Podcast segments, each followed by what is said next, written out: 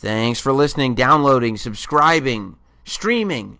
Sam Roberts Wrestling Podcast. If you don't subscribe, please subscribe already. This is how I keep the podcast free every single week and keep the archives free as well. Plus, bring in the best guests that any wrestling podcast has to offer. I do it through your support, and the way you can support it the easiest is first to subscribe to this show on iTunes. Just go to iTunes, search Sam Roberts Wrestling Podcast, hit the subscribe button, and while you're there, leave a review for it and uh, uh, five stars. And hit the five stars. Like it, review it, do the whole thing. The more inter- interaction you have with this podcast on iTunes, the better for us. And if you're going to go shopping, if you're going to use Amazon, go to Amazon, uh, notsam.com slash Amazon. That's notsam.com slash Amazon. It's the same Amazon website. It's the same great prices, but instead of all that money going to Jeff Bezos, a little bit is going to come back to this here podcast. And that's where you want your money going anyway, isn't it? That way, it's no extra money off your back, but you can contribute to your your greatest form of entertainment each and every week. Sam Roberts Wrestling Podcast. You don't believe me that it's that good? Listen to this week's episode right now. Ladies and gentlemen, welcome to Sam Roberts Wrestling Podcast. Introducing your host from New York, here is Sam Roberts. Well, here we are again. Welcome. Episode 139. It's Sam Roberts Wrestling Podcast. It's going to be a special one today. We've had a, a, a, good run of interviews. I've been having a lot of fun talking to the people that I've been talking to. I suggest that everybody go back and take a look at all the previous episodes, all the archives that are available on iTunes or Spotify or wherever you're listening to the show. Um, of course, there's also the state of wrestling. There's a lot to talk about in the state of wrestling. Uh, I'm going to talk about some of my experiences at uh, Money in the Bank hosting the kickoff show once again and, and the feedback that I got and, and, and trending for some of the comments that I made, specifically about Nakamura. Um, I also, you know, Ellsworth Gate is like the biggest thing in the world of sports entertainment right now. So we'll definitely get into that and, uh, and a lot more. The Samoa Joe Roman Reigns thing on Raw, as well as Braun Strowman and Great Balls of Fire and so much. So, so much. But this week, as every week, we start with the interview.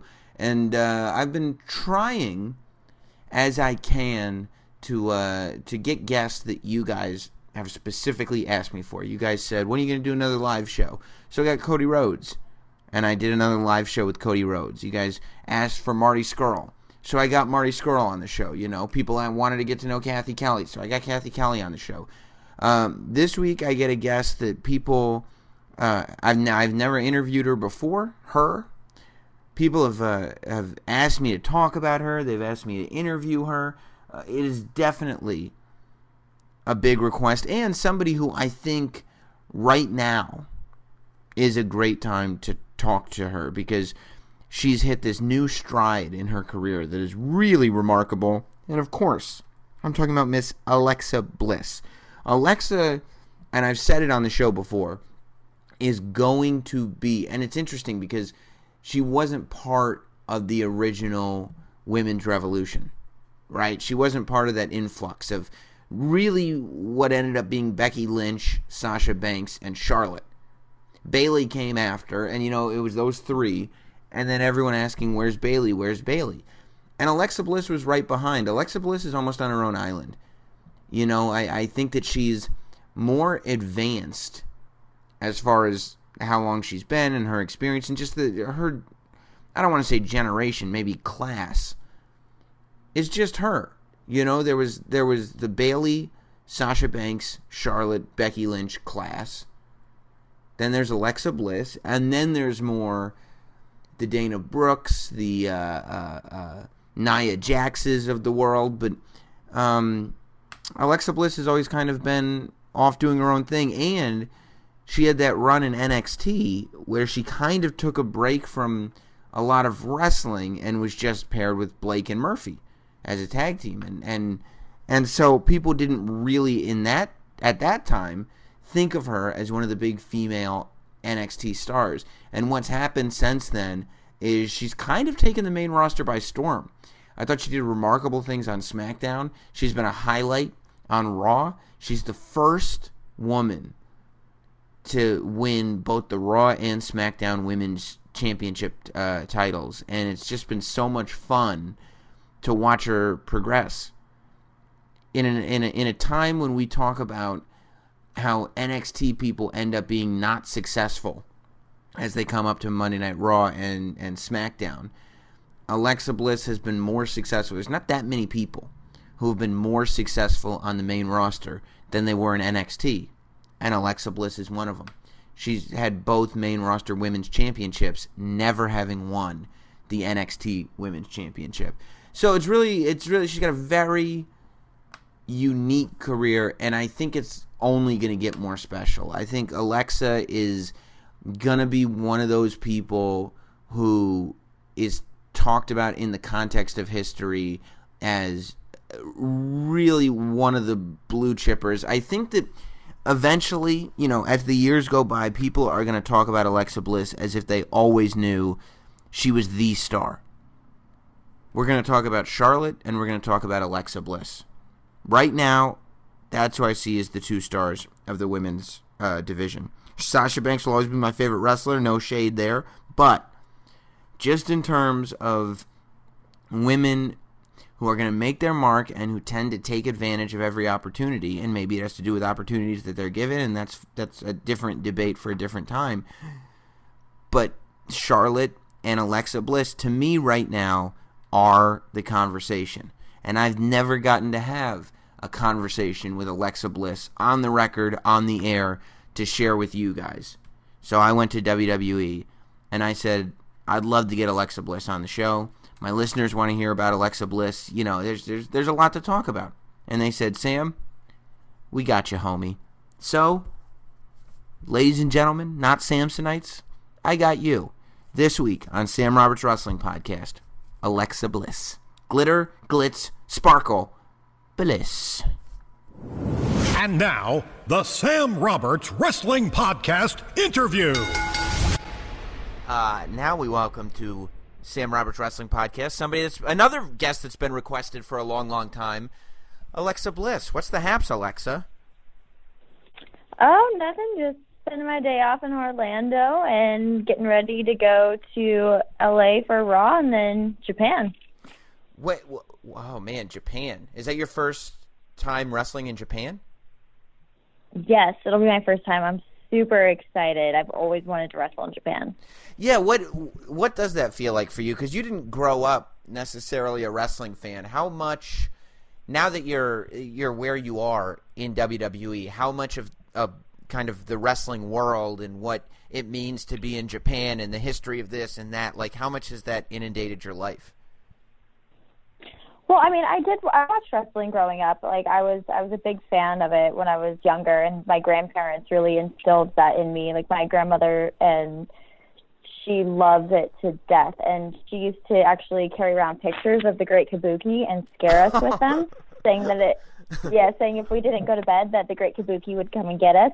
And uh, you know, so I, I knew, of, I knew of wrestling growing up for sure. I mean, I didn't really I mean, my grandparents went to a few indie shows and stuff like that, and I went to a few with them, but I didn't really understand how much of a subculture, you know, wrestling is. And, you know, now being in WWE, it's, it's amazing to see the other side of it. You know, growing up, I was with my cousins pretending to be the Hardy Boys and Lita, and now actually getting to work with the Hardy Boys and working with Lita has been amazing. And to be able to go to Japan and you know where wrestling is huge, and to be able to be in front of a crowd like that is going to be so incredible. And I think you're underselling yourself. I mean, being a, a, a kid who knows who the Great Kabuki is is pretty forward in the world of, of, of wrestling fandom. Even if you don't know anything else, just knowing the Great Kabuki is kind of huge.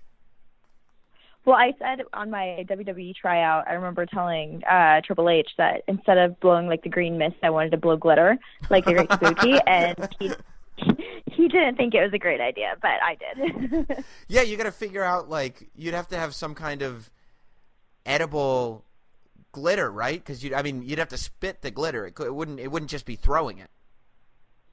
Yeah, for sure. Well, they do have that. I I used to decorate cupcakes with it, so I'm fully prepared. Oh my god, I'm t- I believe that one day, maybe maybe in that moment it didn't sound like a good idea, but like as you say it to me now, it sounds like an amazing idea, and I believe that one day, one for one show, maybe it's next year at Ex- Extreme Rules or something, you've got to figure out a reason to paint your face up and then do the the glitter kabuki spit.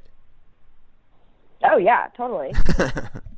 So, uh, uh, what's what's life been like? Because the the video that WWE put out, which was great about you, uh, uh, kind of my uh, my daughter is a WWE superstar, and explaining your journey and talking to your parents and everything. You talked about going to NXT and being intimidated and watching all the women that were there who were had all this experience up on you, and you go forward really only a not many years, only a few years, and you're at the top, top, top of the division. Uh, is that surprising to you? Does it feel natural to you?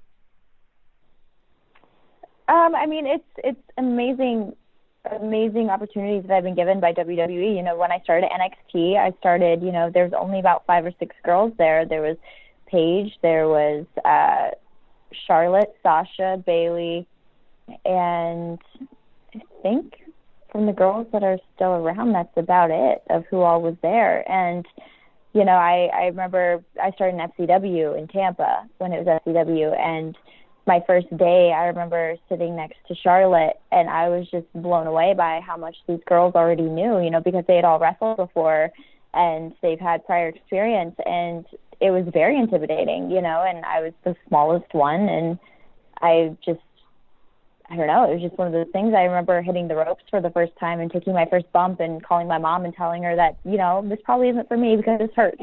and uh like saying how like it was the girls are so good and I just don't know if I could ever get to that level. And to be able to work at NXT and work with these girls and, you know, to be where I'm at now in the company has been an amazing journey and I know that I couldn't have gotten there without the women who were there before me.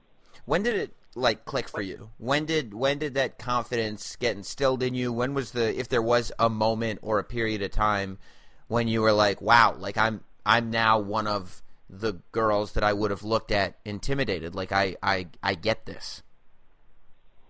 I think it was when I I was definitely when I won the SmackDown Women's Championship for the first time. You know, being drafted to SmackDown, I, even then I didn't have the confidence of thinking that you know I was ready because there were still so many things I wanted to accomplish in NXT. Like I had never had a takeover match. I had never, I had barely had many matches because I was battling Blake and Murphy, and you know I never held the title. I there was just so many things that I knew that I was supposed to accomplish before being able to move to the main roster. And when I did, I was like, all right, well, I guess I'll come in under the radar and kick down the door. Like that's that was my plan, and that's how I wanted to do it because I knew that I was one of the most um, underwhelming drafts, I guess. and so I, I knew that going in, and so I was like, you know what, I'm gonna run with this opportunity because if you don't run with it, the opportunities won't come back. Yeah, I mean that's that's that's smart, and you have to really figure out how to how to do it right because of that, right? Because even if you're running with it, if you run too quickly or you forget something or or you bite off more than you can chew, you can blow an opportunity that way as well, and it's going to be really difficult to be trusted to be given another shot, right? Oh, absolutely. Any anything can go wrong at any minute. So that's why I always try to every segment that I've given, every opportunity, I just I think, you know, if I'm going to have fun with it, then other people are going to enjoy it. So I just try to even if it's a stressful day or, you know, the segment's like crazy stressful, I just I try to have the most fun with it as I can because I know that that's going to show through. Who taught you to uh, uh, combat the what chance because you're one of the best uh, naturally, and you do something. I interviewed uh, Stone Cold like years ago, and I asked him about the what chance, and he really said that it doesn't bother him because the way to avoid doing what the, uh, the fans what chance is to just change your speech cadence and to not you know talk like this so that those gaps exist for the what's and he said nobody does that and i watched you right off the bat and you do this thing where you insult the fans and then you also change your speech cadence so they can't dig them back in there. It's kind of remarkable. Uh, well, so that happened because there was a promo that I did with Naomi. It was either Naomi or Becky. I can't remember who it was. And they said what, what, what so loud and so many times that I legit got hot. And I I was like, I swear to God, if you say what one more time, and uh, yeah, that wasn't the best way to handle it. so after after that, I was like, okay, I need to think of like other ways to like shut that down because that didn't work, and it like legit made me really mad. And I was I was like, okay, so if they're gonna try to fit it in, I'm not gonna let them fit it in, and if they're really like trying to, I'm just gonna try to turn it around on them. Like so, I like one of them, I was like, Alexa Bliss the best they what, and then one of them, I was uh, I was talking about Bayley and the kendo stick on a pole match, and they were like, what? And I was like, I know, right? I was like, what? and then I just kept talking. And so just kind of letting them in on it, let them have their little moment, and then take it away real quick because I got more important things to talk about. so that was just you like realizing the first time it didn't work right. So let me go back to the drawing board and let me start trying some things.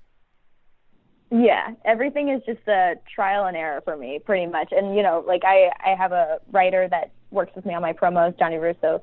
He's really clever with those kind of things too, and like he he was like after my first one he was like yeah you can't say that anymore but uh, we can help you think of little things so after he helped me think of a few things i've just kind of run with it and just been like i've got a few prepared in case it ever happens again but a lot of times it's just how i'm in the moment uh like with you know the Bayley thing and when I was insulting the crowd and they started saying what. So I was like, okay, so if you guys agree that you're idiots, say what. And they're like, what? And I was like, see, my point. And then just stuff like that. But it's just it's just a lot of just going out there and having fun and you know seeing seeing what happens. Uh, do you feel like did, is it more pressure now that there are these kind of high expectations on you? Like you said, if you sometimes, and I don't know if this is how you are or not, but I feel like sometimes if you feel like you're an underwhelming draft pick, like you thought you were, there's not that much. Pre- there's more opportunity then there is pressure on you to maintain a standard. Now you've gotten to a place where people are like, no, Alexa Bliss is one of, if not the best on the roster. Do you feel that pressure to perform, or is it feeling just natural that's where you are? Um, I mean, there's always going to be pressure to perform. There's always going to be nerves and you know pressure to do better. And I always have the mentality, you know, if I beat myself, I'll beat everybody else, kind of a thing. So if I go out and I leave the segment or if I leave Raw a better performer than I was going in, I'm happy. And wherever that takes me is where it takes me. But it's more so just me. I try to push myself to do better and better each time, no matter what I'm given or what the opportunity is. I mean, if I'm going out there and saying one sentence and I don't know, getting taken out, like I'm gonna say the best sentence I can say and get taken out in the best way I can, just because I want to be able to, you know, better myself as a performer, not necessarily feeling the pressure to do better. I always feel the pressure, but I don't let it hinder me. I let it, you know, push me. Yeah, motivate you. Who was uh, in NXT? Who were some of the people that influenced you and and guided you best? Um, well, definitely Sarah Amato. She was she is my go-to still. I love her to death. I cannot say enough good things about her. She has taught me everything I know. She has been there from day one and you know she gave me the best advice i could ever get was it's not a sprint it's a marathon you know and that kind of goes with the whole too fast too soon and things that you're talking about like you have to take it everything day by day you can't look at the short term you have to look at the long term and know that it's going to take a while to get there and so she's taught me a lot of patience and everything like that and you know in the ring wise you know i've i've learned a lot from working with Bayley, from working with Charlotte and Becky and Sasha, you know, they've they've all made me a better performer in some way or another. And I've had some of my best matches in NXT with Bayley, which you know raised my confidence in the ring because I didn't have a lot of in-ring confidence because I was with Blake and Murphy. And you know, Blake and Murphy helped me develop the actual Alexa Bliss character. You know, I wouldn't be the bratty person I am without them because I was, you know, this little happy, glittery tutu wearing thing. And when I joined Blake and Murphy, I got to really experiment and you know have have them to help me evolve and develop who Alexa Bliss really is. And those are definitely people who have helped me and influenced me the most in NXT for sure. What's the more difficult schedule? Is it is it being on the road? And I don't mean you know difficult might not be the right word, but maybe uh, I don't know. What's the more difficult schedule? Being on the road uh, on the main roster and all the travel and town to town, or being in Orlando and reporting to the Performance Center every day and going through classes and all that? So here's the thing with that. So I, when I was in NXT, I remember thinking, "Oh my gosh, this is grueling," because it's like Groundhog Day. It's every single day. You're there every day in the morning, every day at night. You go to the shows, you build the ring, you tear it down, you drive back home to Orlando. The next morning, you're at the PC again at 8 a.m. and the whole thing just goes over and over and over again. And like at least three days a week, your your schedule is 8 a.m. to 1 a.m. kind of thing. But you know, it's it's very difficult in this way, and but being on the main roster is very difficult as well. You know, you you're traveling nonstop. You're home a few days a week, and then you're just back on the road again. And they're both equally equally difficult in their own ways. I would say 100%. Because I remember thinking that NXT was so difficult schedule-wise, and then I get on the roster and I'm like, oh my gosh, this is difficult too. And it's just, they, neither of them, neither of them are easy. They're just difficult in their own ways. But you know, I I'm 100% enjoying being on the road and loving every single second of it because you adapt. Like NXT, after about two years in, I was fully adapted to the schedule, and I knew that I was sleeping in my own room every night, and that was cool but now I'm on the road and you know I've adapted to this. And there was one weekend that I had off uh, when the Superstar Shakeup happened because they didn't have us on live events, and I thought I was going to go crazy because I didn't travel. I was like, I should be on the road right now, and like you get antsy, and so once you get used to it, it becomes so so much fun. Yeah. Yeah. Uh, were you at all? Was there any part of you, even though of course the goal is to be on the main roster, was there any part of you that felt like you hadn't accomplished everything you wanted in NXT because you hadn't like you said, had a takeover match. You hadn't had a run with the women's championship. There were there were things that weren't done in NXT. Did you miss any of that, or were you happy to skip those steps? No, I mean, I was I was happy to get drafted, of course, 100%. I mean, that's why we come here to do what we do. We want to get on the main roster. Right. But I think it was more so for I wanted to accomplish those things to kind of show prove to myself that I could do it. You know what I mean? Because I came in with no experience. I wasn't I wasn't always respected because of that. And so I just I guess I wanted to have that for me for the validation of knowing I can do this and I'm picking up on this and stuff like that. And it it wasn't more so for like, oh, I didn't get to do this, I get to do that. It was it was just personal short shorter goals that I wanted to do, but I accomplished the biggest goal. yeah. so I was like, okay, I'm way I'm way more happier with that. And I mean, I got to go to WrestleMania. I got to be in my first WrestleMania as SmackDown Women's Champion, and that's like that's the highest thing I probably will ever do at WrestleMania is walking in as a champion, and that was just an amazing opportunity to have, and I wouldn't trade any of that for anything. Did you enjoy that? Like, did you know to take that all in? It was an especially long walkway, right? Walking into WrestleMania this year. Like did you did you mentally take that time to look at the audience and realize what was going on? Oh, absolutely. I as soon as I walked out, I stood there for a couple seconds. I didn't hit a pose or anything. I just stood there and just looked around and just kind of took it all in. And then started to you know, get into character and do my thing. And as I was walking down, one, I was worried because that thing was like 80 yards long, and I have I'm five foot and I have really short legs, and so I was like trying to like like haul down that thing as fast as I could. But I was also, you know, taking it all in, looking at the crowd, looking at the the stage, the setup, and just taking it all in because I know that that's one moment that can never be duplicated and one memory that can never be taken away. How did you feel about the uh, uh, ever so controversial "This Is Your Life" Bayley segment that you were a, a part of a couple weeks ago? uh, well,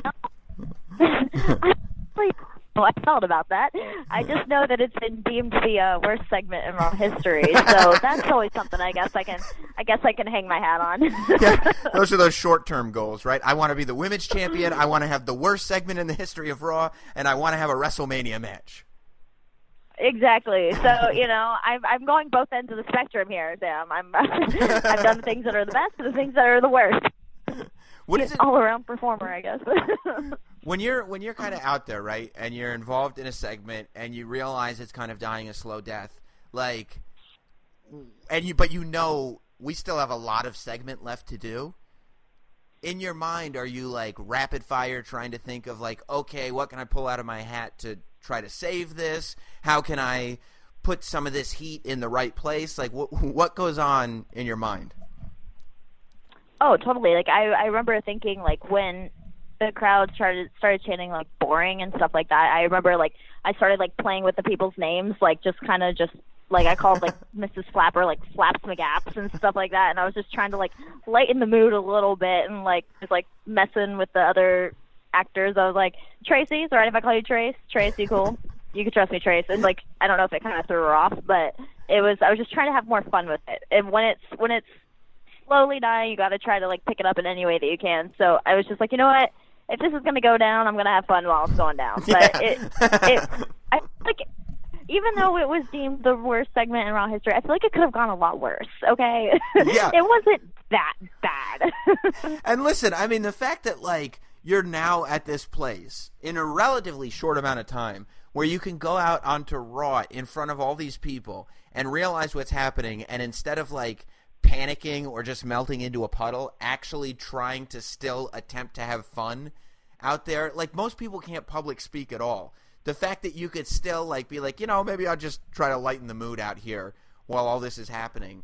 It's like unfathom unfathomable for most people, right? I don't know. I just that's just how I look at it. I was just like, you know what, we're gonna have, you know what, we're just gonna have fun with it because it, we could either be miserable and do this, or we're gonna have fun and do this. So we're gonna have fun and do this. That's how we're, that's how it's gonna happen. and uh, I mean, I going into it, I like I don't know. I didn't I didn't really have any opinion on it if it would be bad or good. I was just I was just really excited to have fun with it and like throw like the little dolls and trophies off the off the table and just kind of make fun of Bayley in the best way I could. Yeah. Miss Flapper couldn't have been expecting the booze though. She seemed really kind of shaken up by the whole thing. Oh, she was so shaken up. But you know what's actually funny is someone created a Mrs. Flapper Twitter account and followed me, and I was like pretty pumped about it. I was pretty. I was like, oh, Mrs. Flapper got a Twitter. yeah, you're still making an impact. yeah. So after after something like that, like like what happens? Is it kind of a vibe of like, okay, that didn't work, back to the drawing board, or is it like, oh my god, I'm scared that somebody's going to think that I screwed that up, or how does it feel? Um. So with with stuff like that, I've never I've never been that person that's like, oh my god, like this happened because of this person or this happened because of that person. No, it's a group effort. If it if it goes well, it's because everybody did well. If it went bad, it's because it's a group thing. Like it's it's never I never that person that's like, oh, this I I did my best, but this person didn't do that. No, it's a group thing. We all are in it together, and that's how you have to be. And because you're only as good as the people that you're in there with. You know what I mean? And you're as bad as the people that you're in there with. And it's it's it's all a it's a dance. You know, you have to work together. And so I'm like, all right, well, back to the drawing board. You know, we'll figure out what can we do to have this like turn this around and I thought it was really funny that um I suggested having one about me the next week and then Kurt Angle totally called me out on it and was like that was the worst segment in Raw history and I was like well I was like all right so now we can joke about it that's good yeah, yeah. I guess once they say on TV that was the worst segment ever, it's like, okay, then we're all good though, right? like, yeah you know you Yeah. know like it wasn't that bad I I mean I wasn't I wasn't super upset about it, if that's what you're trying to ask. Like I was, I wasn't upset about it. I was just like, "Ooh, well, that was we got through it." Like you know, what I mean, high fives, Right. high fives all around. We got through it. You know what I mean? Like we we did it. We did it. This is your life segment. Like, and you know, we made fun of Bayley. Like we got the points that we wanted to get across. And you know, if, if it was if it was deemed the worst segment, that's that's probably that's my bad. But you know, and, it, and it is what it is. By the way, I've seen things go much worse on shows like SNL, where it's like they really thought something was going to be funny, and it's just not. It's just not. At least you had something out there. What did you think of? Uh, what did What did you think of the way the women's? First of all, how did you feel about the fact that there was a women's Money in the Bank ladder match? And is that the type of thing where you see it and wish you were a part of it, or are you like, no, it's cool that it's happening, but I don't need to be slammed on any ladders? Um, I was I was in both minds. You know, I was really excited for the women of SmackDown because you know Raw has always been deemed the flagship show, and uh, a lot of times there were times when I was on SmackDown and we felt that you know we weren't getting the same kind of opportunity as the women on Raw. You know, like the Hell in a Cell match. But then we started getting opportunity. Like Becky and I had a steel cage match and a tables match, so we were getting opportunity as well. And the fact that they get to have the first ever women Money in the Bank ladder match, I was super excited for them. Obviously, I would love to be a part of that, but you know, I feel like I've moved I've moved to a different brand and I have other things to accomplish on Raw, you know. So I was super excited for them. Part of me was like, oh man, I wish I could be a part of that because it just those group of girls are so amazing to work with, and I would have been so so good to be able to have that moment with them. But you know, I'm doing other things, so I'm like super excited for them and super happy for them. And plus, I would not like to be slammed on a ladder. No, thank you. Uh, but other than that, yeah, it's great. How did you feel about the uh, the the Ellsworth ending? Okay, so I was happy for Carmella. Actually, I actually called it. Okay, I said I uh, I did a thing on WWE.com. I said that I think Carmella was going to win it because if if she was in trouble, James is always there to help her. So I kind of expected it to happen. I kind of like in my mind I was like I wanted to be right about it. You know what I mean? I wanted to be that person that was like I told you guys. But um I was very shocked that it actually did happen because I thought it was so far fetched that that it wasn't going to happen. And it did, and I was like, oh man. uh Well, I was really happy for Carmella. You know, I'm super excited for her. I, I love Carmella's character and who she is. But you know, I was I was very disappointed that you know the first ever women's Money in the Bank ladder match, the the briefcase was taken down by a man because you know like no offense to James, but you know this was supposed to be a moment in history where our women get to have this moment and the fact that a man had to climb up and take it down for her is what was really kind of disappointing but you know i know that they're having another one in a few weeks so hopefully there's a different outcome there Yeah. but i still want Carmella to win because i'm a big fan of Carmella. Are you? Uh, this is your on July seventh, Friday, July seventh. You're going to be at Madison Square Garden. Now, is this what your second or third time wrestling at Madison Square Garden, or is it more than that? uh, this will be my third Third time. Is it now that it's not your first time? Is it still a different feeling when you're wrestling in that building, or is it one of those like the first time is what it's all about? Oh no! Every time we're at Madison Square Garden, it's. I thought the second time I was going to be there, I was like, okay, I've I've done the Garden, so it'll be fun. Like, no, it's still just as intimidating, just as amazing because the energy is so infectious there. You know, it's such an amazing crowd, such a historic building and like venue, and it's just like it's so much fun. And every time is like the first time performing there. It's an amazing lineup too because they're combining the rosters for this show. It's uh, Roman Reigns is going to be there, AJ Styles, Shinsuke Nakamura, Finn Balor, Sasha Banks, Seth Rollins, Kevin Owens, of course you, Alexa. Do you have any idea uh, who you're uh, wrestling on that show yet? I don't, but I feel like if I have to defend my title, obviously I'll be leaving Madison Square Garden still with my title because I'm not losing my title, especially at the Garden in front of all those people. I'm not gonna let that happen. That's great. Hey, how does your mom? Uh, how does your mom feel? Could, or your parents really? Because they said on the on the on the special that WWE put out that they moved to Florida to make sure that they were with you, and once you get called up to the main roster, you're gone more than you're home. Um, is that tough for them? Um, I mean, yeah, it's tough on my mom because we're super, super close. You know, my mom is seriously like my best friend. She's been there with me from day one. You know, she ended up moving down to Florida for work and ended up staying with me for a little bit when I was in NXT. So she was there during everything in NXT. Like she used to go to the shows back when it was FCW and there was like 12 people there, you know, and now to see where I'm at, she's just super excited. I mean, she's bummed that I'm not home as much, but you know, she gets to she helps look after my dogs while I'm gone and she like she hangs out with the do- the fur babies. So she's she's pretty content. And then whenever I do get to come home, we always hang out and I tell her about the road and everything like that and it's a lot of fun. So yeah, they're good with it. They're fine. Has there been anything you've done, whether it be a cage match or a kendo stick match or whatever it is, that your mom has not wanted you to do or been afraid to watch? Oh, every single match she's afraid to watch. the uh the kendo stick one she was pretty pretty scared about. The tables one she was mortified.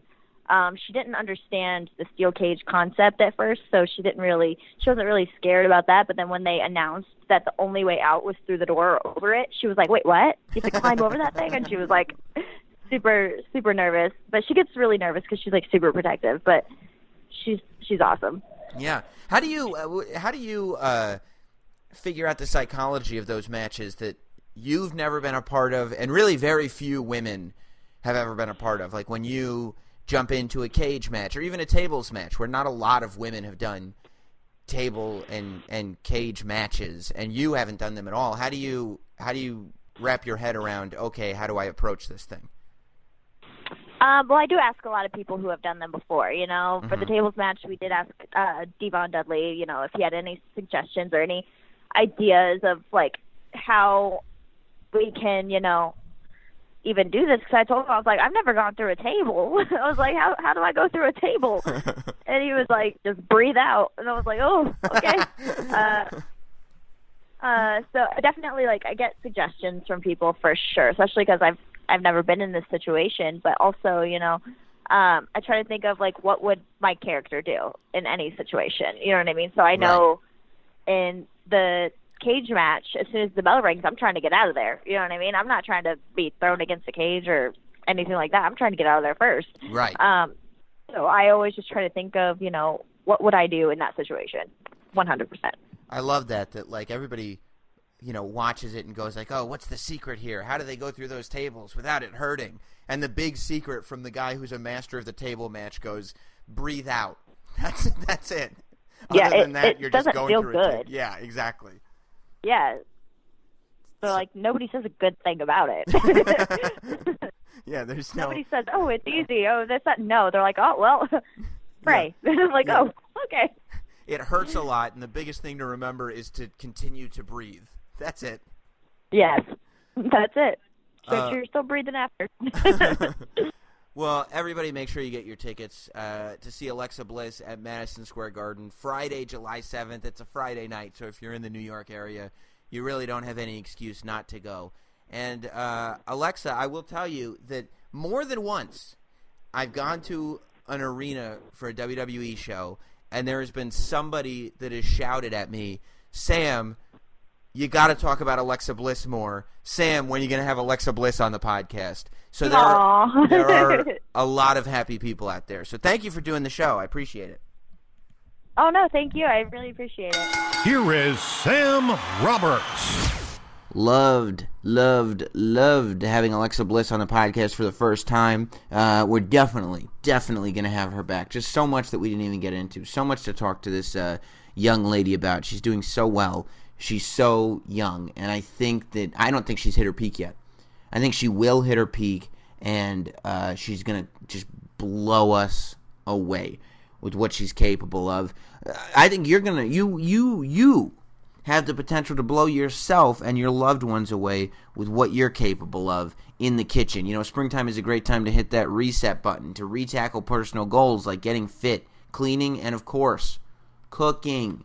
That's right, eating at home makes sense. You eat better food, you spend less money, and you can impress people. I know what you're telling me. I can't cook, Sam. How am I going to impress ever- anybody? Well, the answer Blue Apron. It's incredible home cooking, easy and accessible. What they do is they deliver seasonal recipes with step by step instructions and pre portioned ingredients right to your door. And it's for less than $10 a meal. There's no weekly commitment. You only get deliveries when you want them. Customize your recipes based on preferences. It's so amazing. Some of the meals available in June include uh, a warm smoked trout and asparagus salad with fingerling potatoes and garlic croutons. Maybe you prefer the spiced zucchini enchiladas with creamy lime and tomato rice. Uh, uh, maybe you want some uh, tostadas with summer squash, poblano peppers, and cilantro rice. You could even have a nice peach honey glazed chicken with mashed stewed pota- uh, mashed sweet potatoes collard greens, and Thai basil. All this from your kitchen. It's like a dream come true. You're gonna look like a million bucks, and you're gonna and, and your food's gonna taste like a million bucks. Uh, this is what you need to do. Check out this week's menu, and you can get your first three meals free. Dinner's on me tonight, guys, but only if you go to blueapron.com slash roberts. That's right, three meals for free at blueapron.com slash roberts. You're going to love how good it feels and tastes to create incredible home-cooked meals with Blue Apron. So don't wait. Do not wait. It's blueapron.com slash roberts. blueapron.com slash roberts. It's a better way to cook. Um, speaking of things online, this is not, and this isn't, nobody's asked me to do this, but I thought as uh, you guys, there's a lot of buzz in the in the in the wrestling community about this Glow show that Netflix is doing. So we all know Glow. I mean, anybody who's a uh, who was alive in the 80s or who was a tape trader or whatever, however you were exposed to it, uh, Glow is the gorgeous ladies of wrestling. It was an 80s uh, women's wrestling show, uh, and it was it was amazing. It was kitschy, it was funny, it was great. So um, Netflix decided to do a show, and it's a dramatization. You know, it's not it's not uh, exactly it's not a true story, but it is true to the thing. There's a documentary right now. So this comes out on Thursday. If you're listening to this on Thursday and you want to see some Glow stuff, then I recommend the Glow documentary that's on Netflix. But on Friday, so if you're listening to this, it's and it's been out for more than 24 hours, check Netflix and you can watch Glow. Uh, Marc Maron is really good on it. Uh, he's the guy who's running the thing. And I had Marc Maron and Alison Brie on my SiriusXM morning show, Jim Norton and Sam Roberts, which is on every morning starting at 8 a.m. on SiriusXM 103. And I didn't know, I was watching the show, and I was impressed with how wrestling was portrayed. Because it wasn't kitschy, but it was realistic.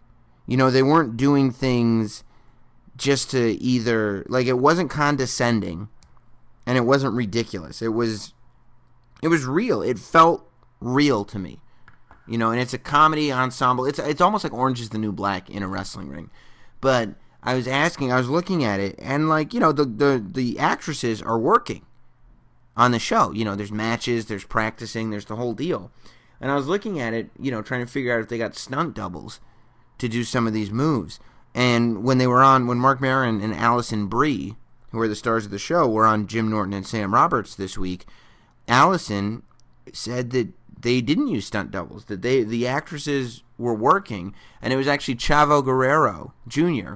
who trained them. Chavo Chavito went in on this show and, and, and taught these actresses how to wrestle, which I think is amazing. I love that pro wrestling was taken that seriously. Plus, there's a ton. Alex Riley is on the show. Uh, uh, Tyrus Brodus Clay is on the show. Carlito's on the show.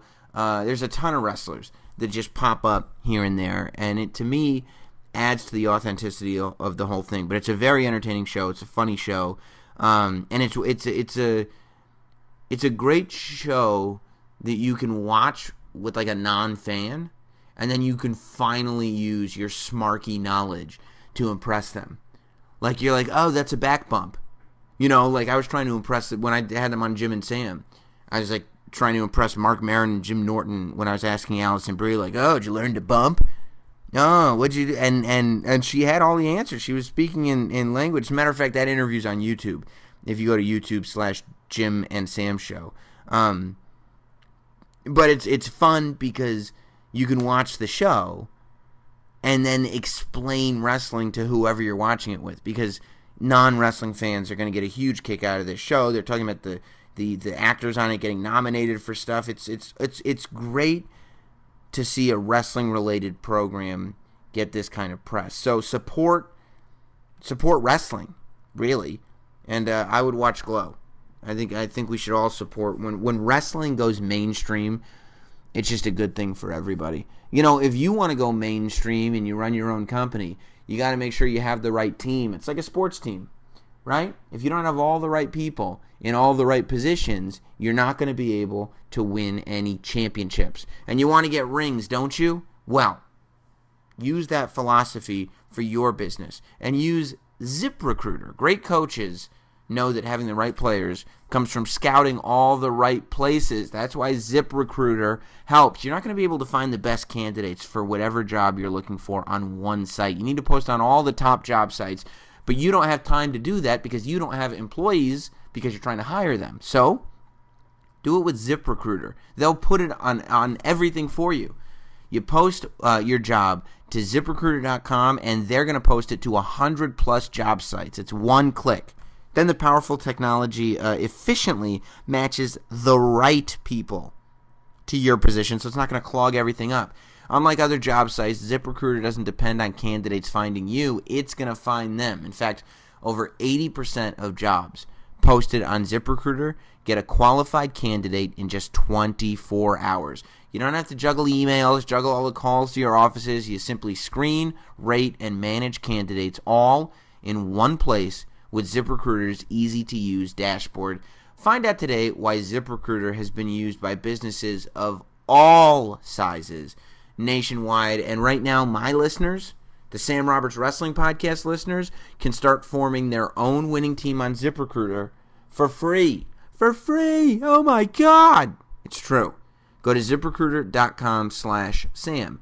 That's ziprecruiter.com slash Sam. It's free. You might as well try it and do so today at ziprecruiter.com slash Sam. It's amazing. We all get older. We all end up uh, needing people to do different things, and it's tough to find the right people. So go to ziprecruiter.com slash Sam. So much to get into in State of Wrestling this week. We've got uh, uh, uh, uh Ellsworth Gate. We've got everything that happened on Raw and SmackDown. We've got uh, Cover Boy for 2K18, Seth Rollins. It's all very, very exciting. It's an exciting time to be a wrestling fan. It always is. And and and and we are, by the way, still trying to figure out what we're doing in terms of a live event for uh, SummerSlam week. So uh, I, I, know people try to uh, change travel plans and get here on time. I'm gonna. I try to give you as much heads up as I can, but he, the problem is that I put the priority on getting you guys the best guests. So like I could confirm an event way out in advance if I was doing it with a guest that, like, you, you know, I could just call up on my cell phone and I knew he wasn't doing anything anyway. But if I want to get you the best guests, which I do, and create the most special events, sometimes it takes some time to plan them before I can officially announce them because I don't want to, you know, say, hey, I'm planning on doing this, and then feel silly when I got no event for you. So it is being worked on. Um, yeah, I'll tell you. Hopefully, if we do something, it'll be the Thursday, probably. But it, you know, I don't know. I shouldn't even be saying this. I should. I don't have the information for you, but just just know that if you're planning on traveling, okay? I'm trying to give you as much heads up as I can. What I can give you a heads up on is the fact that State of Wrestling is happening right now. It's now time for this week's State of Wrestling. There's only one place to start with State of Wrestling this week Ellsworth Gate. Now, uh, the fact that James Ellsworth won the first ever women's Money in the Bank ladder match, we talked to Alexa Bliss about it. I can't sit here and tell you, oh, I'm outraged. This was supposed to be historic. This was supposed to be something for the women because I advocated for it. Three weeks ago on the podcast. You can go back and hear it. As soon as they announced a women's Money in the Bank ladder match, I said Ellsworth should win it. Here's the thing, and I said this before. It doesn't, I guess it, no, it doesn't send the greatest message. Wrestling, though, see, we've, we, we've reached this point where we're so worried about the real life implications of things and history of things and all that that we've forgotten that it's wrestling, right? And that James Ellsworth ruining history is a storyline. James Ellsworth ruining the history for the women is a story. And I get why people are upset about it. My wife was like, I said James Ellsworth is a bad guy. And my wife goes, Yeah, but the problem is, in this scenario, WWE is the bad guy. Because it was a women's match, it was the first one in history. I was like, What do you know about ladder matches anyway, Jess? I understand the criticism, and I understand why people are disappointed. I don't think it's always a bad thing to be disappointed. And to me, the mainstream press that this got from places like uh, Deadspin and other websites that were reporting, you know, first ever women's Money in the Bank match gets won by male. Let's really look at it. Okay, James Ellsworth, the character. I'm not talking about real life. We're talking about WWE television. The character known as James Ellsworth is not portrayed as somebody who has any more skill than any of the women. In fact, all five of the women in the SmackDown ladder match, women's Money in the Bank ladder match, are portrayed as as being much more skilled inside the squared circle than James Ellsworth is. The takeaway from this match was not, oh look, James Ellsworth is capable of winning a ladder match because he's a man, and the women were not capable of it because they're women. We I, I would believe that most of these women whether they, whether it be Becky Lynch or Charlotte or whoever, could beat up, could win in a match against James Ellsworth. James Ellsworth has not been portrayed as the athlete that any of these women are. Nobody who watched the match left thinking James Ellsworth is better than the women are. James Ellsworth can defeat them because he's a man. James Ellsworth it, it was a weasel. He won it in a weaselly way, in a weaselly bad guy way was how he got that briefcase. And that fits into who James Ellsworth is a bad guy character. Did something that upset fans. And that used to be what wrestling was about. Back in the heyday, and I may be dating myself. I know some of you guys listening, some of you girls listening, are on the younger side of things and don't realize this. But the reason why I have t shirts that say boo the bad guys is because that's something that people used to do almost universally. And there'd be reasons to boo the bad guys. It wouldn't just be, oh, boo him because we said so, please. There would be actual reasons to boo the bad guys and cheer the good guys. And if an article came out about what a rotten guy one of the bad guys was, well, that was a good thing. And if fans were so upset they wanted to murder a bad guy who spoiled what they thought would be a good time, that was a good thing. James Ellsworth is in the grand tradition of wrestling bad guys. It's different when you talk about history, but the money, the women's Money in the Bank match, history is not always defined by the outcome. Sometimes it's just the event you know, I, I don't know. I mean, now I think because people made such a big deal out of it, we will remember James Ellsworth as the winner. That's going to be something that people remember when they think about this match. But who knows? Who knows? Because the story is now going to be continued into SmackDown. So next week on SmackDown, and that was an interesting choice. They announced this week on SmackDown that next week on SmackDown there was going to be a rematch for the Money in the Bank match as well as a rematch in the Lana uh, uh, uh, Naomi match.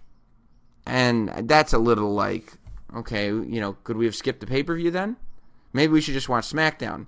And it's different now because, you know, you're not actually buying pay per views, you're talking about network subscriptions. But, you know, I don't know why we have to repeat the entire pay per view. But regardless, I don't, it's not that big of a deal either. Um, you know, I'm I'm willing to wait and see what happens at this at this SmackDown, what happens in this rematch. I like the idea of Carmella winning the money in the bank. I like the idea of her having it. That's why I called for her to win. I like the idea of James Ellsworth getting involved. Look, this wouldn't be the first time James Ellsworth got involved in a ladder match. James Ellsworth cost Dean Ambrose a ladder match, if I'm not mistaken, when the James Ellsworth character was first being introduced. He interfered in a men's ladder match. And of course, I understand you want the attention to be on these women. But the, it's not the, the ideal isn't that a man has won this match and now the briefcase is going to be put into play for men and it doesn't mean anything for the women anymore. It was given to a woman right away. It was done so in a way uh, that James Ellsworth would be used for. The problem here is that this match is being looked at as a mainstream event. And therefore, it's not being treated as a wrestling match, if this is just a match on a pay per view, then nobody's complaining about it. If this is just a standard Money in the Bank match, nobody's complaining about it. And quite frankly, a lot of the people complaining about it are not people that were watching the show. A lot of the people complaining are just complaining because of the idea. Because on paper, a man winning the women's Money in the Bank match is bad. But in the world of wrestling, bad is not bad. Sometimes the bad guys have to win and they cheat in order to do so. And they ruin big moments in order to do so. And then sometimes the good guys get their revenge. That's the whole point. That's the reason why bad guys are bad. To to make us want to see them get their butts kicked. And that's where we're at now with uh, with James Ellsworth, you know. We want him to be unlikable. We want him to be a scumbag. And it's great to me. Here's what I enjoy. I like when reality can be mixed in to story time, uh, uh, story time, to storylines. I like that. I think reality should be mixed in. And now you've got this scenario where mainstream publications and people who aren't even really wrestling fans are talking about the fact that the WWE had the opportunity to make history and they gave this history, uh, they ruined it with a man. And you've done it in such a way where logically the women can come out on SmackDown and be upset over the real life scenario. The women can now say, and men if they want, people on TV can say James Ellsworth should not have won that match. He ruined a historical moment. James Ellsworth ruined a historical moment. You can say that on TV and the people at home watching are going, yeah, he did, because they really feel it and they really believe it. Because the reality is the storyline, and the storyline is the reality. James Ellsworth did not win the Money in the Bank match because WWE was thinking, oh, we want a man to win the Money in the Bank match because that's the only thing that makes sense. James Ellsworth won the Money in the Bank match because the WWE thought, you know what would be good heat for James Ellsworth? is if he ruined history for people, is if people looked at him as if he were taking something away from these women, as if he were taking something away from the women who worked so hard. And so, what happens when people react that way? Is it still falling for a storyline if it's true? It's awesome. It's a it's, it's a mixture. It's where it's where you know kayfabe and shoot somehow mixed together. So you're saying James Ellsworth ruined a historical moment? Yes. In real life or in storytelling? Right. It's not a bad thing when that happens. And quite frankly, a lot of us were critical of the amount of quote unquote history that was being made just a couple of months ago. People were critical of the Hell in a Cell match with Sasha Banks and Charlotte. People were critical of the fact that Sasha Banks and Charlotte were quote unquote making history every two weeks. Just another historical match, and another historical match, and another historical match. It happens over and over and over again. So it's not like this Money in the Bank match was there to usher in a new era. It was just another first in a line of firsts. And at some point, the big swerve has to come because it's wrestling we're living in a world of sports entertainment. And so that's why I didn't have a problem with what happened with Ellsworth, and I think it's a it's a decent use of the Ellsworth character. If I was one of the women involved in that, would I have a problem in real life with the way that happened? Yeah, I would. Because I would want to see a woman legitimately win the briefcase. I would want to be that person. But you know, that's not that's not where we're at. It's not the way it happened. I mean, I'd be upset if I were a man and James Ellsworth came and, and ruined the spot and took it from me.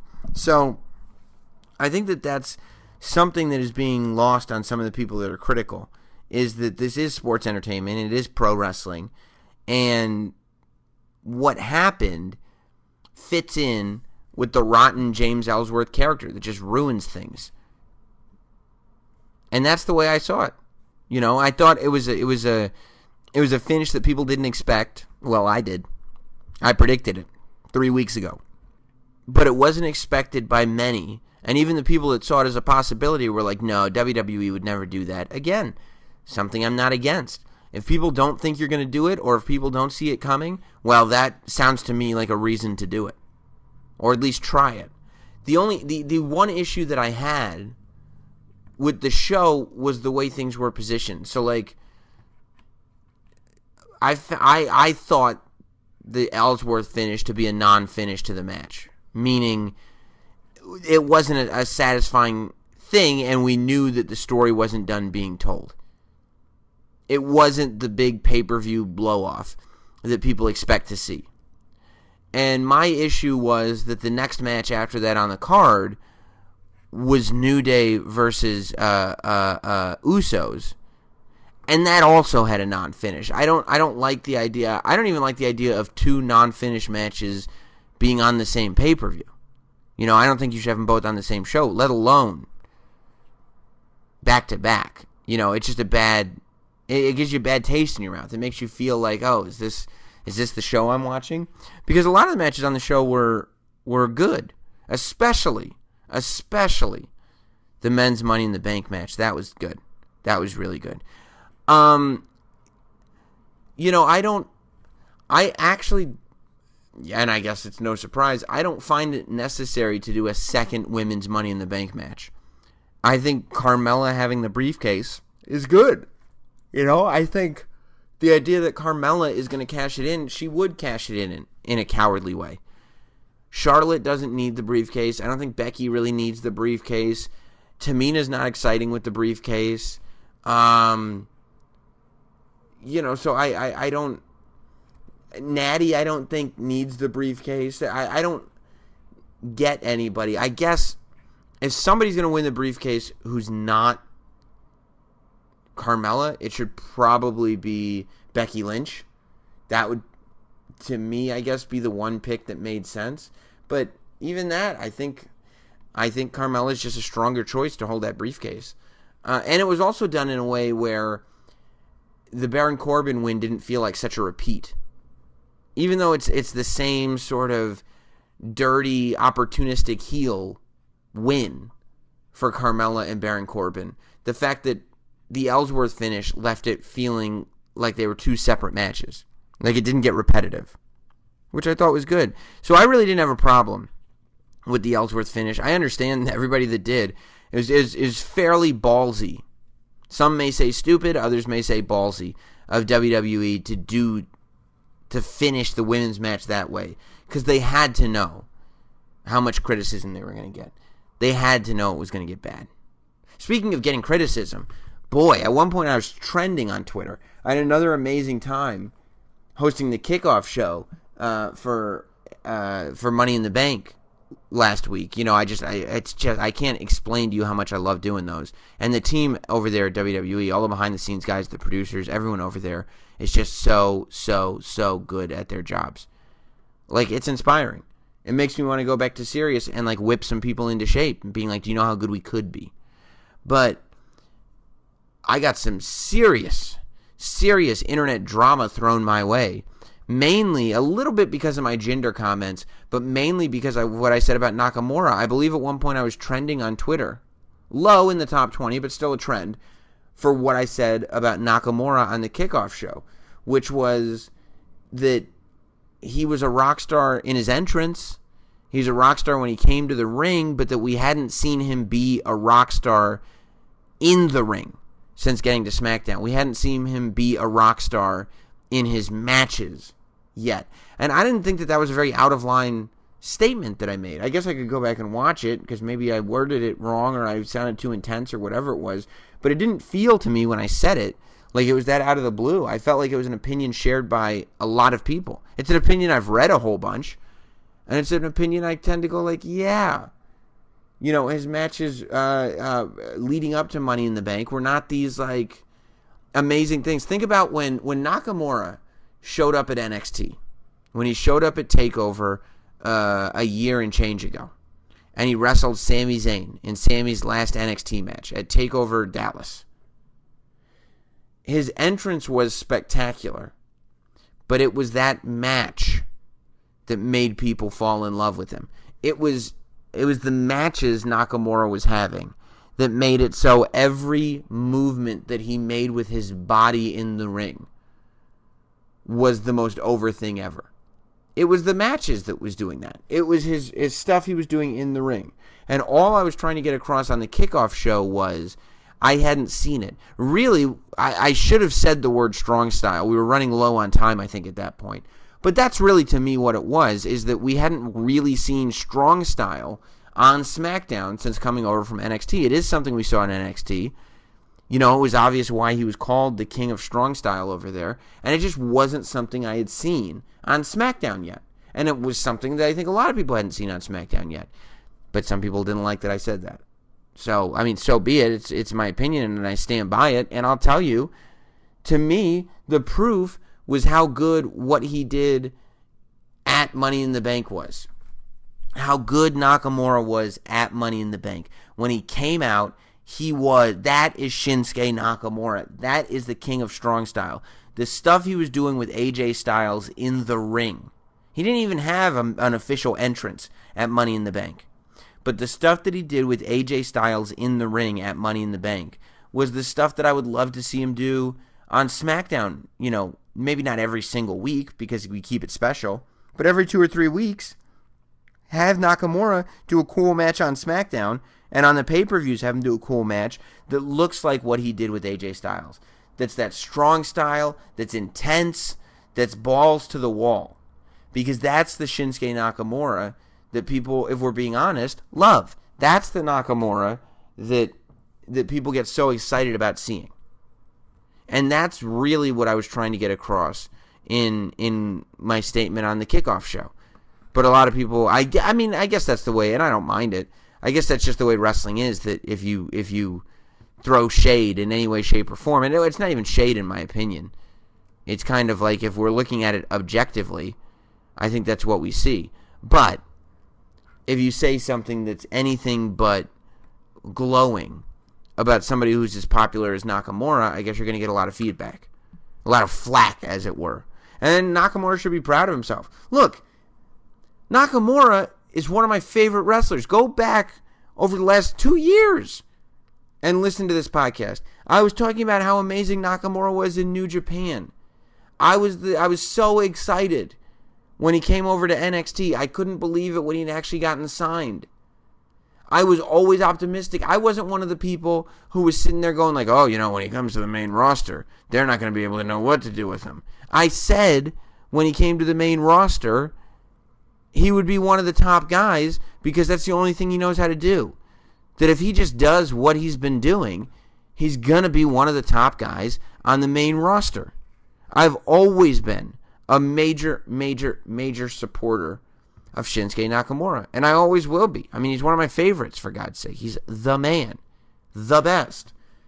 My Nakamura action figure is sitting on my shelf right now. I got to move it from the NXT section to the SmackDown section because that's where he's at right now.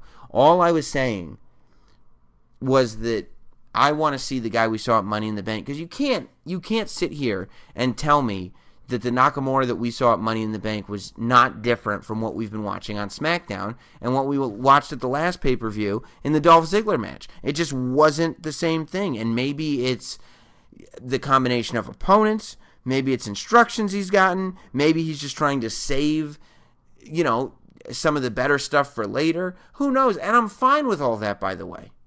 But if I'm going to go on a pre show and make an observation about stuff, then I'm gonna I'm gonna say what it is. It did teach me though. Boy oh boy. I have two choices here. That's the that's the bottom line. This is why I just go on and give my opinion. I'm just I, I just have to be honest. Because if I'm too positive, then it's shill Robert shill. And if I say anything critical about certain guys, then I'm out of my mind trending because everybody hates me so much, which is fine. Neither one of those two bother me. So I'll just be the guy who's a big fan of the show. And so I'll usually look for the positive in things. But if I think somebody is capable of giving more, whether it's them, whether it's writing, whether it's booking, whether it's opponent choices, whether it's whatever, I'm going to say I don't know what all the elements are, but there is something there that I'm not seeing that I could be seeing. There is something in that guy that I've seen. If I sit here and I tell you, I can't wait till that guy gets to the show. I can't wait till that guy gets to the show. I can't wait till that guy gets to the show. And he starts doing something that's not quite what I thought he was going to do, then I'll probably say, well, the reason that I kept saying I couldn't wait until he gets to the show was because he does something else. Oh, no, no, there's this other thing that he does. And I think that that's fair. You know, I think that that's fair. I think that we have to be able, on some level, to recognize when our favorite guys have more to offer. And what Nakamura has to offer is what he offered at Money in the Bank.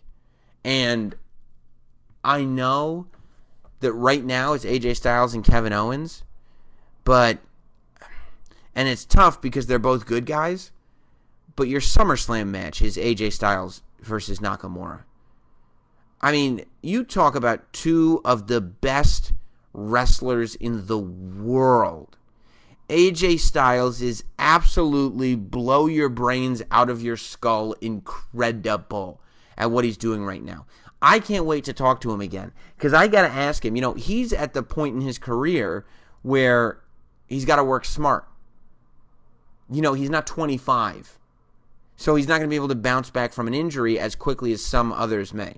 And the fact that he is still doing the Jeff Hardy hanging from the ceiling briefcase ladder, but no ladder bump all the way down to the ring, and it's a front bump. Oh my God. I couldn't believe it when I saw it. I mean, how do you how do you protect yourself in that scenario? I don't think you do. I think you do what Alexa Bliss was talking about in table matches. You just try to remember to breathe. Just breathe out on your way down and remember it's going to hurt and be done with it. I think that's all you can do. But I, I'm just I, so, so impressed with AJ Styles, and I really think that that's your SummerSlam match. I think you can do your Kevin Owens AJ Style match at at uh, Battleground, which is the ne- I think the next SmackDown pay per view, and then after that, you find somebody new for Kevin Owens for SummerSlam. Um, you know, there's a lot of different people it could be, and you move into AJ Styles versus Nakamura. I wouldn't mind seeing, like maybe you've got like a a, a John Cena versus Jinder Mahal, Randy Orton versus Kevin Owens, Shinsuke Nakamura versus AJ Styles going into SummerSlam. Something like that works for me perfectly. Something like that, I I, I think uh, it'd be tough to go wrong on. The match that I really want to see at SummerSlam is that John Cena versus Roman Reigns, but you know I don't think that that's going to happen. Speaking of Roman Reigns, the Braun Strowman return on Raw. I would say this week's Raw was much better than last week's Raw. Still had some spots, you know, still has room and growth potential, but all you can do is go week to week. And I will say this week's Raw was much better than last week's Raw. Braun Strowman's return was done perfectly because it did a few things. See, what I saw when I watched Braun Strowman return is not only did we get that rush, like, oh yeah, Braun is back. And one would think that, you know, the ambulance match will happen at Great Balls of Fire. But I'm sitting there looking at it going, okay, Samoa Joe just beat Roman Reigns. That means if Samoa Joe wins the title, he still gets to say, Roman Reigns, you've never beaten me. And the fact that Roman Reigns has never beaten him now leads me to believe that Samoa Joe may be able to conquer the beast. Samoa Joe may be able to conquer the beast at Great Balls of Fire. Now, realistically, do I think Samoa Joe is going to beat Brock Lesnar? No. But the idea that you can have Samoa Joe win the match against Roman Reigns, and he does it in such a way where Roman doesn't look weaker in the sense that uh, he didn't win, he didn't lose clean. He was distracted. But at the same time, Samoa Joe didn't get squashed. It was not a foregone conclusion that Samoa Joe was going to win that match. I mean, it was Samoa Joe was going to lose that match. I mean, either way, it wasn't a foregone conclusion. But it was not, you weren't looking at that like, oh, You can't tell me that had Braun Strowman not interfered, Roman Reigns would have won that match. He might have. I can't guarantee you that Samoa Joe would have, but that's the point. That Samoa Joe didn't even lose morally. You know, if a guy beat if a bad guy wins a match by cheating and he does it in such a way where he saves his butt, where he knows like, oh boy, he would have lost had he not cheated, then it it it it exemplifies the bad guy qualities in the bad guy, but it doesn't make him look like unstoppable. It doesn't make him look like a destructive force. It doesn't make him look stronger. This made Samoa Joe look stronger without taking anything away from what uh, is in the future for Roman Reigns. I do wonder what happens because a lot of people. So Samoa Joe, and that's that's the other thing. Roman Reigns said that at SummerSlam he wanted to face the heavyweight, the Universal Champion. So it's like okay, and by the way, the Roman Reigns promo that we saw on Raw, the only issue I had with it was more, please.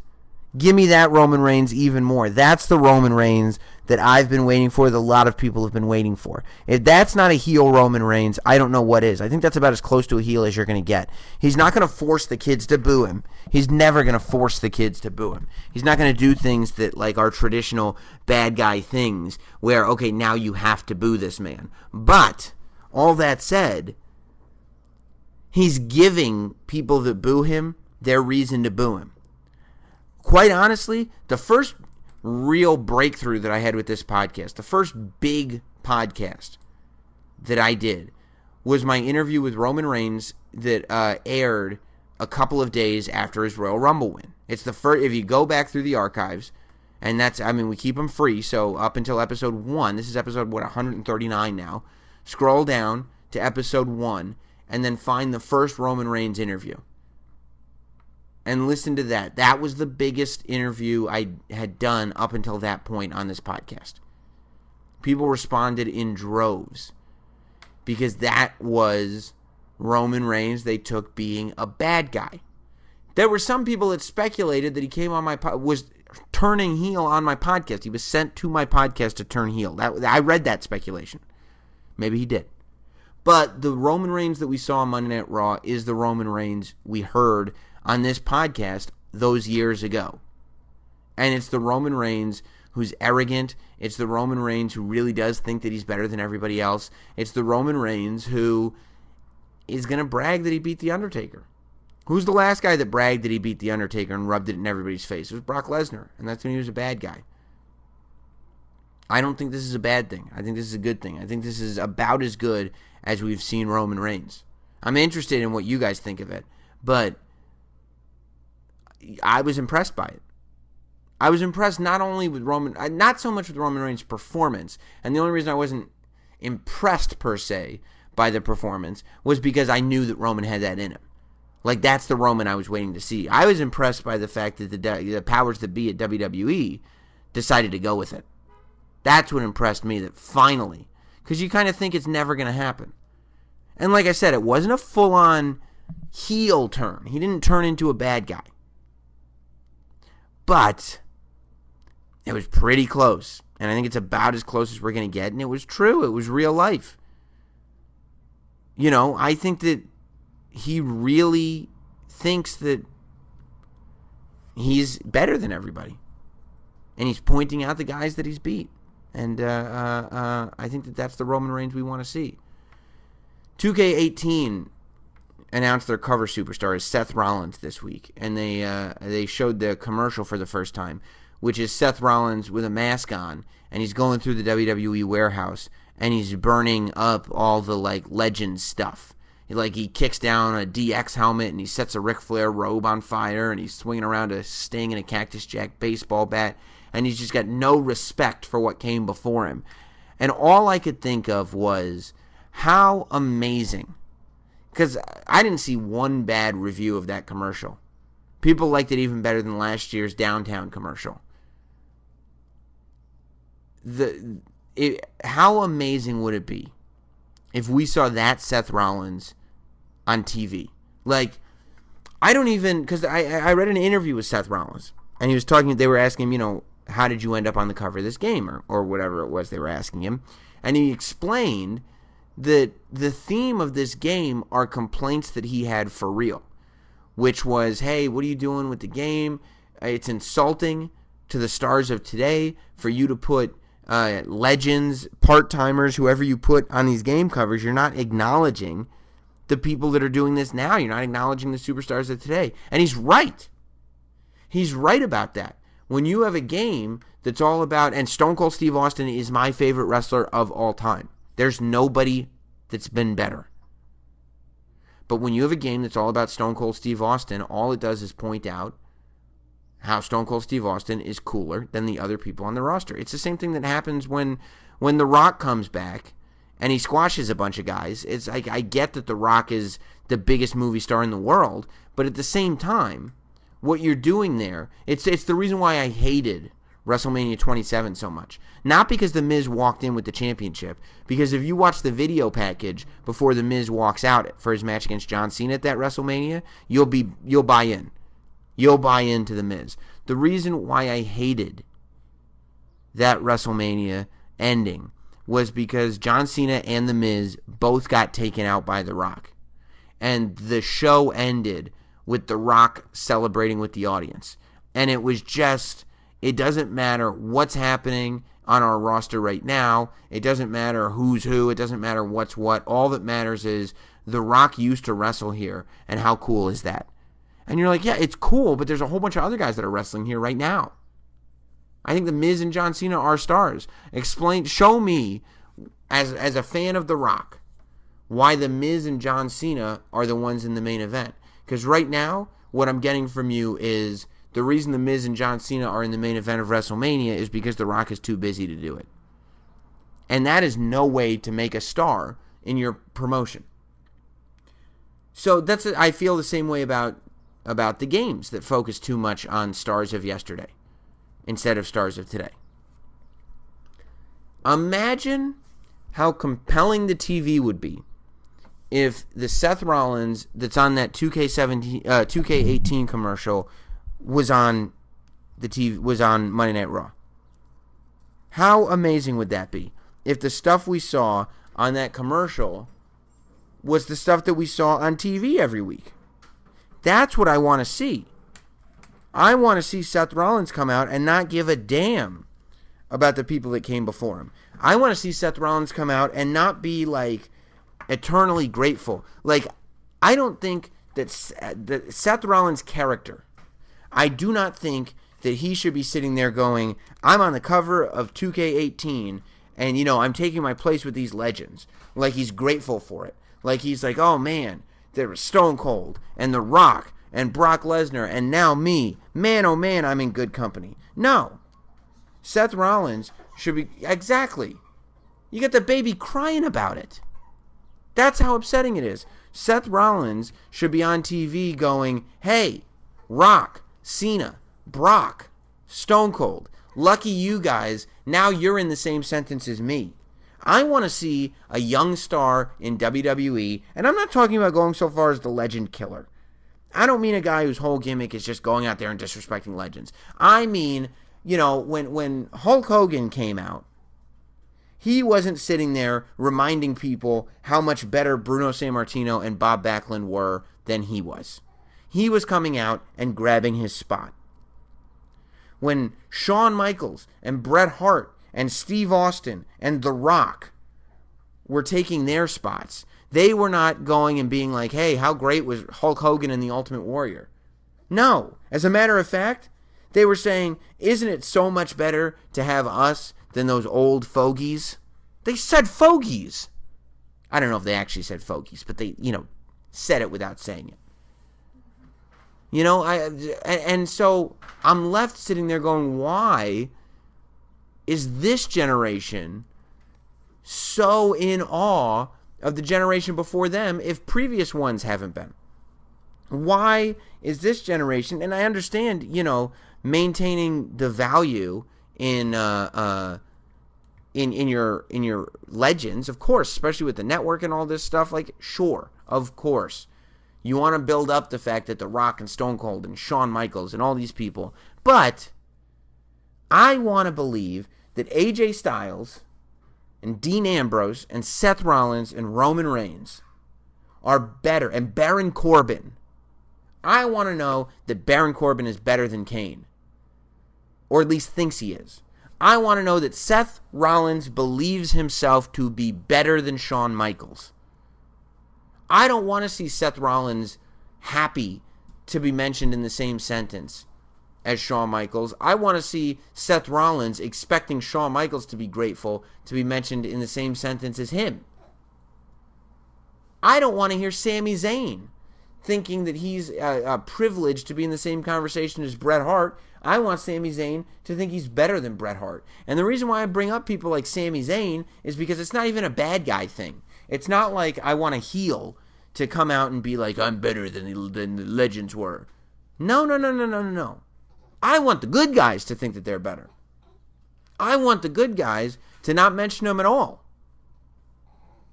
I want the good guys to not, I want my wrestlers to not be wrestling fans except for Bayley because that's her gimmick. You know, I want my guys making fun of the Hardy Boys for being old. I want, you know, all of this. I want when when when Shawn Michaels comes back, I don't want him being self-deprecating. I want Dean Ambrose to tell him he's over the hill and doesn't belong out there. And if he slaps Dean Ambrose, I want Dean Ambrose to knock him out. Because Dean Ambrose is today. You know? I don't want the New Day to be excited to see any of these legends. I want the New Day to be like, look, we're doing what you did, only 10 times better. We're growing from this. The message that is being uh, delivered in this new uh, WWE video game is right, is right on. But I'd love to see it. I'd love to see it on television. You know, I'd love to see it on TV. Samoa Joe versus Roman Reigns should be treated like a bigger match than any of these matches that have happened before. Kevin Owens versus Sami Zayn should be looked at as a feud on the level of Triple H versus Shawn Michaels. At least in their eyes, you know? And maybe it's because we've reached a point in WWE where, look, when you create things, right? When you create things that you're proud of, you're never going to let them go. Stone Cold Steve Austin and The Rock and Shawn Michaels and The Undertaker and that generation of characters was created to save the WWE. That generation of characters, they were created because WWE was failing in the ratings to WCW and was losing money. And those characters were created and they saved the WWE. So maybe there's this thing where the creator doesn't like the new creations as much as the old ones because he's attached to them because of how much those creations did for him. Maybe the fact that guys like AJ Styles and Kevin Owens and Sami Zayn and, and Seth Rollins and those guys, maybe they made such an impact outside of WWE that they don't want them making a bigger impact inside. I don't know what it is. But I, I, I think that the message delivered in that video game commercial is right. And it's something that needs to be followed through on TV the millennials do not care about people that came before them. They think that they don't get it. The millennials, they care about themselves. They're selfish generation. That's what I want to see on TV, you know? Even with the women. I want to know that Charlotte thinks she's better than Lita. I want to know that Naomi thinks that she's better than Trish Stratus. I want Alexa Bliss to think that she's better than Trish Stratus. That's what I want. And go out on TV and say it. Say it. Say you're better than the Hall of Famers. You know? Why not? Why not? I want to know that Sasha Banks thinks that she's better than Beth Phoenix. And whether she is or not is debatable. But I want to at least know that she thinks it. Not that, like, oh my God, I'm just lucky to be here. No, no. Only Bayley. That's Bayley's character. The rest of them, I want Sasha Banks to think that her frog splash is better than Eddie Guerrero's frog splash. No more earnesty. Enough. Enough. I want these guys, you know, and gals killing it and announcing to the world we are the supreme generation. I want Rusev to say if you thought the Iron Sheik was a legend, you ain't seen nothing yet. Machka. Is that too much to ask? I don't know. Maybe it is. Maybe it is, but I uh, I find the possibility exciting. I find it to be potentially very, very exciting. All right, guys. That uh, eats up our time this week for the state of wrestling. Don't forget to get yourself a, a Sam Roberts t shirt if you're coming to New York. Uh, we're still uh, ironing out some details. Make sure you subscribe to the mailing list at notsam.com because as soon as I know if we're doing a live show SummerSlam week here in New York, I'll send out an email through the mailing list.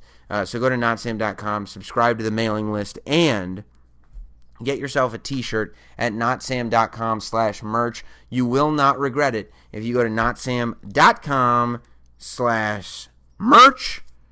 And I'll see you uh, next week, God willing, uh, here in the state of wrestling on Sam Roberts Wrestling Podcast. Thanks for listening. Thanks for listening. Follow at Not Sam on Twitter, Instagram, Facebook, and YouTube and subscribe for free to listen every week to Sam Roberts Wrestling Podcast.